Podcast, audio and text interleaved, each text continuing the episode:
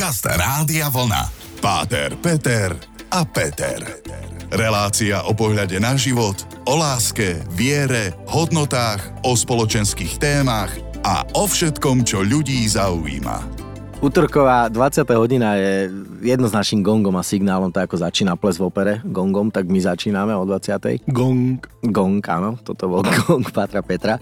A mňa veľmi teší, že aj napriek tomu, že dávame relatívne ťažké témy a na úvod možno vyznejú nie práve najoptimistickejšie, tak na konci sme v podstate taký veselý, optimistický a edukatívny.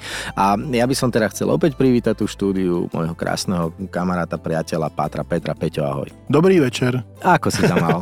Sme sa nevideli týždeň. Ale dobre, je to v poriadku, už sme zabudli na prázdniny, pretože toto bolo ťažké obdobie. Sice boli dvojtýždňové prázdniny, ale zdalo sa, že to boli dva mesiace. A učiť sa znova vstávať a tak ďalej, ale už, už, už frčíme. Tak, chcel by som byť hadom alebo farárom. A prečo? Alebo ráno vstanú majú fajront. To bolo fakt vtipné. Ja viem, Dnešná téma bola taká, že deti idú naspäť do škôl, mnohí teda sa učili aj priebežne, lebo ich to baví, proste knihomoli ako ja kedysi dávno v detstve, baterka pod perinou a furt čítaš niečo. Ale čo mňa fascinuje a zaráža, a nemali sme kedy sa k tomu vyjadriť, tak koncom roka, ak si pamätáš, minulého 23, niekedy v decembri to bolo, sa minister školstva, pán Drucker, vyjadril na výsledky tých štatistík, ktoré sa robia, tých testov gramotnosti, PISA sa to volá, je to vlastne pod hlavičkou OECD, teda všetkých tých krajín, ktoré spolupracujú hospodársky a my sme medzi nimi, medzi elitou, to je 37 krajín, myslím o 38, nechcem byť premúdreli. A vyšli sme teda, tí naši 15-roční žiaci tam vyšli, ale že absurdne zle v tých troch skupinách pozorovaných a tejto téme by som sa dnes chcel venovať. Ako ty vnímaš dnešnú mládež? Ako pedagóg na strednej škole, ako otec štyroch detí, ako organizátor hudobného kresťanského tábora pre deti od 10 až po 100, je môj pohľad veľmi pozitívny ako krstný otec viacerých detí, ako ten človek, ktorý mnohé deti pripravuje a pripravoval na prijatie sviatostí a tak ďalej. Ja som spokojný, pretože si myslím, že Deti sú super v akejkoľvek dobe a keď je nejaký problém, tak je to odzrkadlenie toho, akí sú dospelí a celospoločensky. Veľmi pekne si to povedal a o tomto sa dnes budeme baviť a samozrejme o rôznych ďalších témach. Tak e, počúvate Pater Petra Peter, počúvate rádio Vlna hity overené časom a my sme po pár skladbách opäť tu. Páter Peter a Peter. My sa dnes rozprávame o rôznych veciach, ale začal som tak troška o tom, že aj edukujeme v tejto relácii a mnohí nevedia, len sa rozčulujú, keď vidia ministra, ako povie, že sme na tom zle a sme na chvoste Európskej únie a krajín OECD a podobne. A teraz nám by bolo jasné, že Organizácia pre hospodárskú spoluprácu a rozvoj, teda OECD, a môžem to aj po anglicky povedať, Peťo? Určite, ty si rodený Londýnčan. Uh, yes, of course. Organization for Economic Cooperation and Development. To, pekne som si to pripravil Pekne. za tú chvíľu počas tých skladieb, čo išli. Ale je to teda medzivládna organizácia 38 ekonomicky najrozvinutejších štátov sveta, 38, ktoré teda prijali tieto princípy demokracie, trhovej ekonomiky.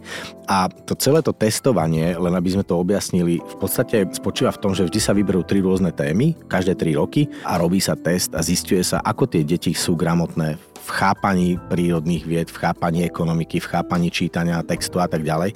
A my sme naozaj vyšli ako keby tak nejak negatívne z tohto.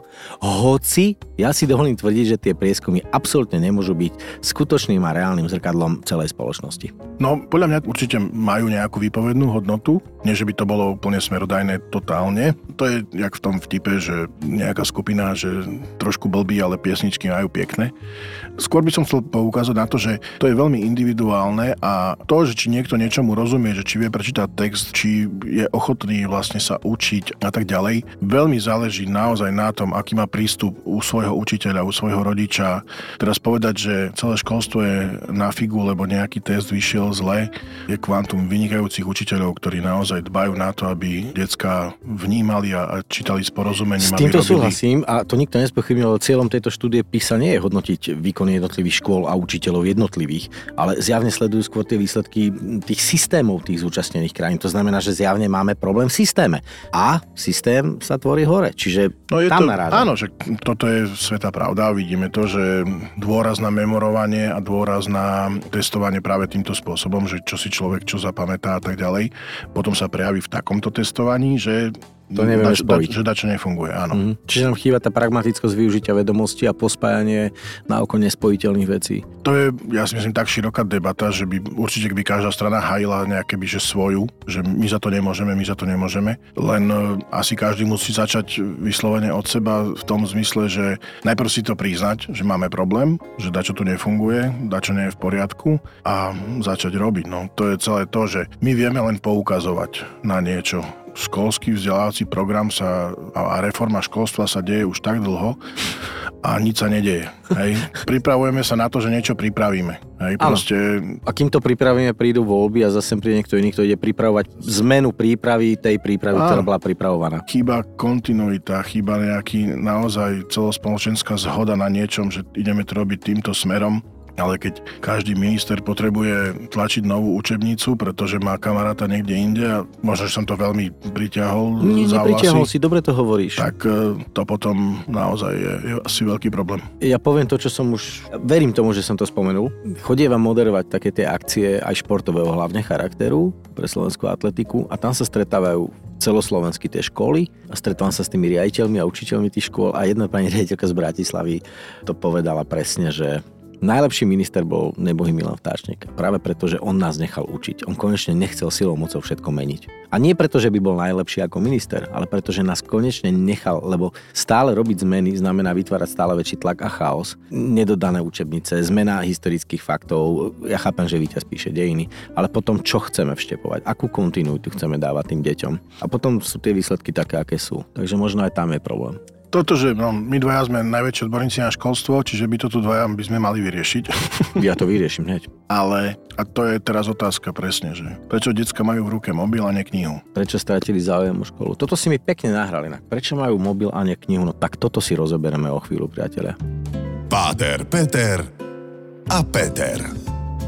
My sme končili ostatný vstup tvojou krásnou vetou, že prečo majú deti v ruke mobil a nie knihu. Pritom mobil považujem za úplne nádherný výdobytok moderný technologický, tak ako kedy si Gutenberg vynašiel knihtlač, tak toto je úplne úžasná vec. Akurát obsah, to znamená, kam si tie deti kliknú, čo tam čítajú, čo tam pozerajú, ako majú dlhodobú pozornosť a tak ďalej. A vtedy sa vracia moja stará myšlienka a ja viem, že som dinosaurus, ale knihu málo čo nahradí, pretože si dovolím tvrdiť, že kniha a knižnice podporujú ľudskú predstavivosť. Proste ja nazvem knižnicu ako skladisko vedomostí, skúseností, znalostí, tajomstiev, záhad a všetkých čia, že je to tam všetko tak pekne poukladané. Je tam dokonca aj poznanie a poznanie je predsa moc. To znamená, že nebolo by dobre naozaj opäť raz začať viesť všetkých ku knihám? Ja to poviem od seba. Prečo mňa bavilo čítať knihy? Lebo ma to zaujal, lebo som si našiel niečo, čo mi to pripadalo ako nestratený čas. Ja si myslím, že je dôležité nájsť tú prvú knihu. Mať to, čo ťa nakopne. Mať niečo, čo keď dostaneš do ruky, potom si myslíš, či toto bolo skvelé. A toto je tá moja kniha. No ale tam by som povedal, že to začína ešte skôr, aj keď dieťa si to až tak nepamätá, ale formuje ho to. To je tá emočná inteligencia, ktorá sa vyvíja povedzme v tých troch rokov, kde tá matka s tým dieťaťom číta obrázky. Hej, a to sú presne tie škaredé káčatka a neviem čo, hej že už tam sa pestuje vzťah, že maminka si nájde čas, nie mobil, tablet do ruky, maminka si nájde čas, tatinko si nájde čas, posadí dieťa do klínu, zobere knižočku a hrajú sa a listujú a kreslia a vracajú sa a imitujú zvieratka a hovoria o farbách, lebo takto by to malo byť. A to je kniha, nie tablet. Dokonca, a hovoril som e, pána doktora Stránskeho, profesor, neviem, či už nie neurolog svetový, ktorý povedal, že ak si chcete zabiť vlastné dieťa, isté centra v mozgu, tak ho posaďte pred vyžarujúcu televíziu, pred tablet, pred mobil. Proste to dieťa do 3, 4, 5 rokov ani nemá vedieť, že také niečo existuje. Takže opäť sme pri knihách. Tá hlúpa veta, že teraz je taká doba, alebo rýchla doba, alebo nie niečo také, mnohí si to práve ospravedlňujú ja nevynímajúc voči vlastným deťom, že je to mnohokrát o mnoho jednoduchšie. Syn kúpil nové mobily. Ja nekúpil, na to nemám. Ale naozaj zobrať dieťa na ruky, čítať, hej, vysvetliť, vzbudiť v ňom záujem. A teraz sa ozvú chalani, čo chodia do dvoch robot, aby zvládali, že no jasné, skúsi to, kámo, príjem domov a teraz ešte si nájde energiu a sadni si. Ja na to poviem prepáč, nemal si si robiť dieťa. Blbé, odpustite mi, nebol to akože atak na vás, Ale jednoducho áno, chápem ten argument, ja ten argument plne chápem. Ja vidím niektorých rodičov unavených, lebo majú dve práce. Ako keby sa už nechcelo proste, že je jednoduchšie dať ten tablet. Ono to je zase, zo všeobecniť to povedať niekomu, že nemal si mať, alebo čo to je najhlúpejšie. Chápem, to ale nechcel, to, to, je, mi to jasné, nespochybňujem, len hovorím, že to rozhodnutie, to je asi tak, jak mnohokrát si uvedomíme, že sme mali cvičiť vtedy, keď prídu zdravotné problémy. Uh-huh, Aj, uh-huh. Že veľakrát už je neskoro, alebo už to len niekam začneš posúvať, aj keď ten začiatok je veľmi ťažký, ale keď začneš nejak sa hýbať, tak sa ti zlepší zdravie.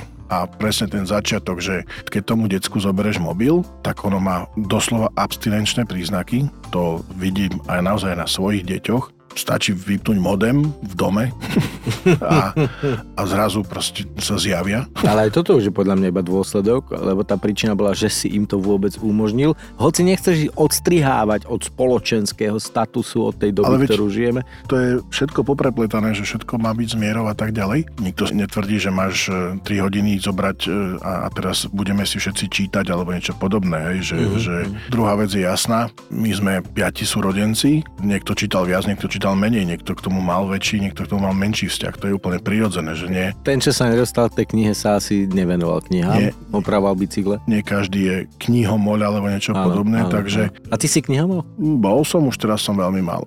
OK, tak už máš 4 deti, no. Ja by som sa ťa chcel opýtať v tých ďalších stupoch na také veľmi pekné veci, ktoré, ktoré mňa vždy fascinovali a to sú tie najväčšie knižnice sveta. Bol si niekedy vo Vatikánskej apoštolskej? Neodpovedaj, dozviete sa v ďalšom vstupe.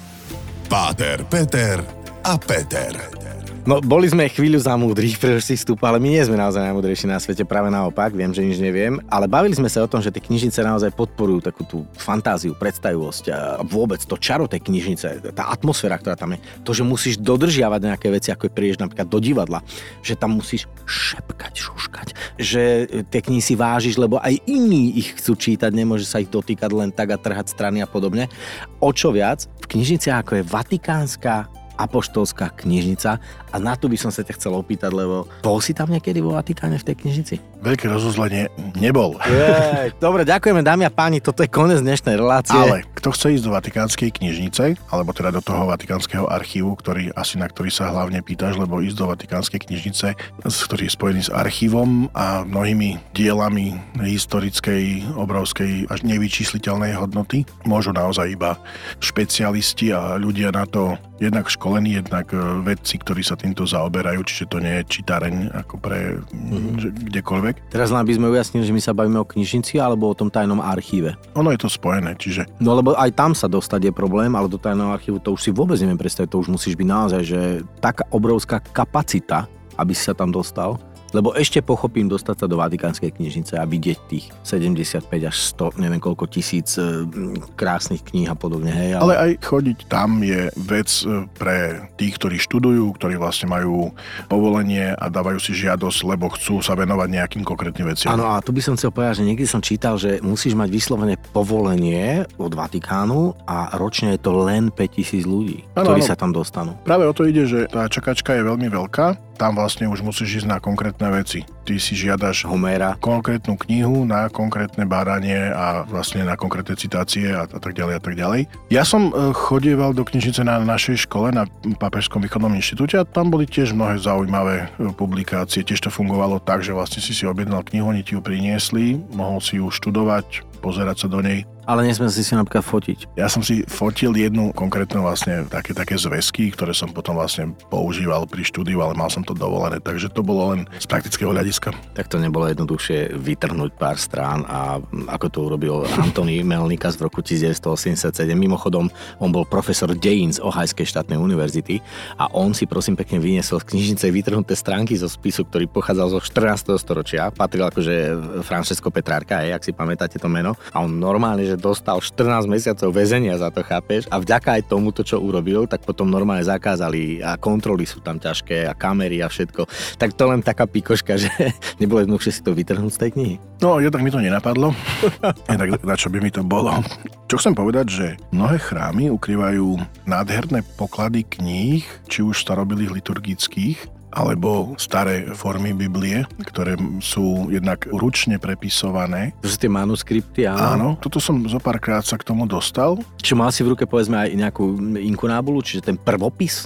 Asi toto nebolo, ale knihy z roku 1600 a tak, wow. takže to je veľmi zaujímavé, že mať také dačo v ruke a že to drží a že sa to stále používa. Aký je to pocit? Je to naozaj premodlená kniha. Keď sa z toho modli už 400 ročia po sebe, tie konce sú také, aké sú, ale drží to, funguje to, akože... Z toho dýcha úplne iná atmosféra. Áno, keď si alergik, to je super.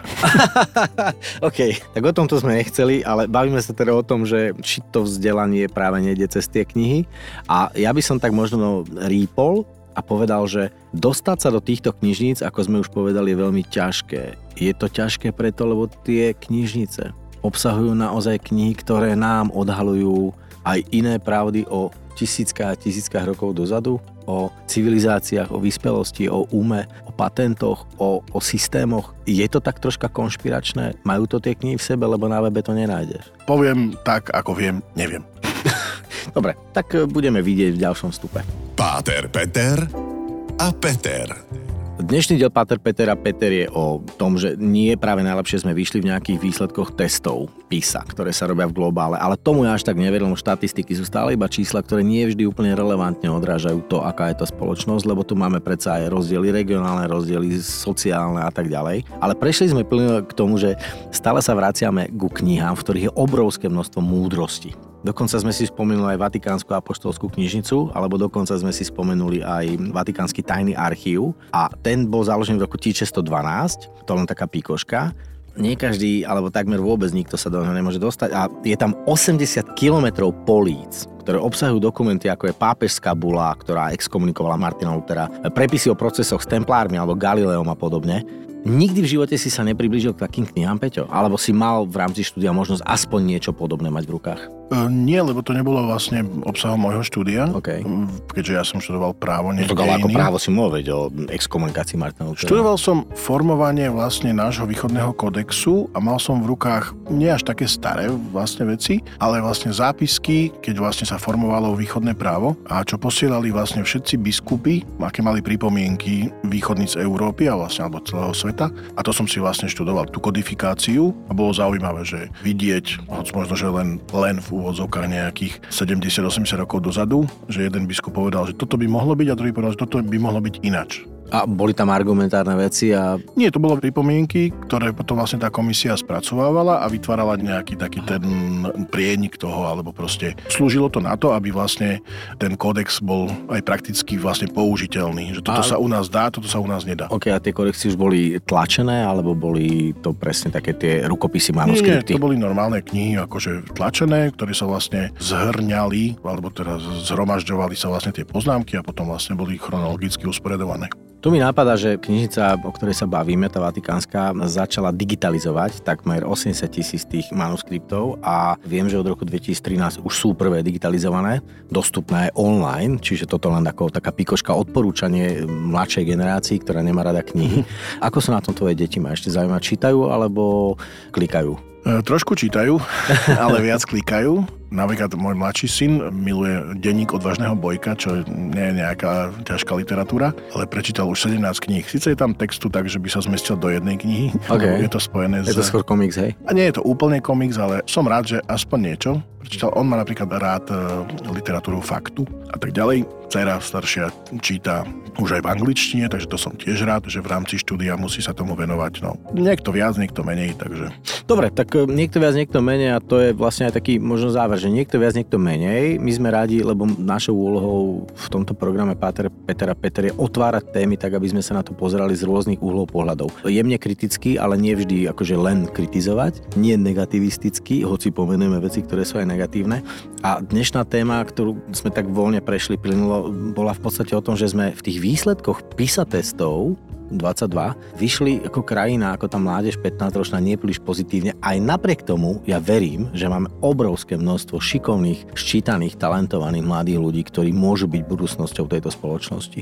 O tom absolútne nepochybujem a čítajte. To je jediné to, čo chcem povedať, že čítajte čokoľvek a... A vzdelávajte sa, lebo vedomosti sú poznanie a poznanie je moc.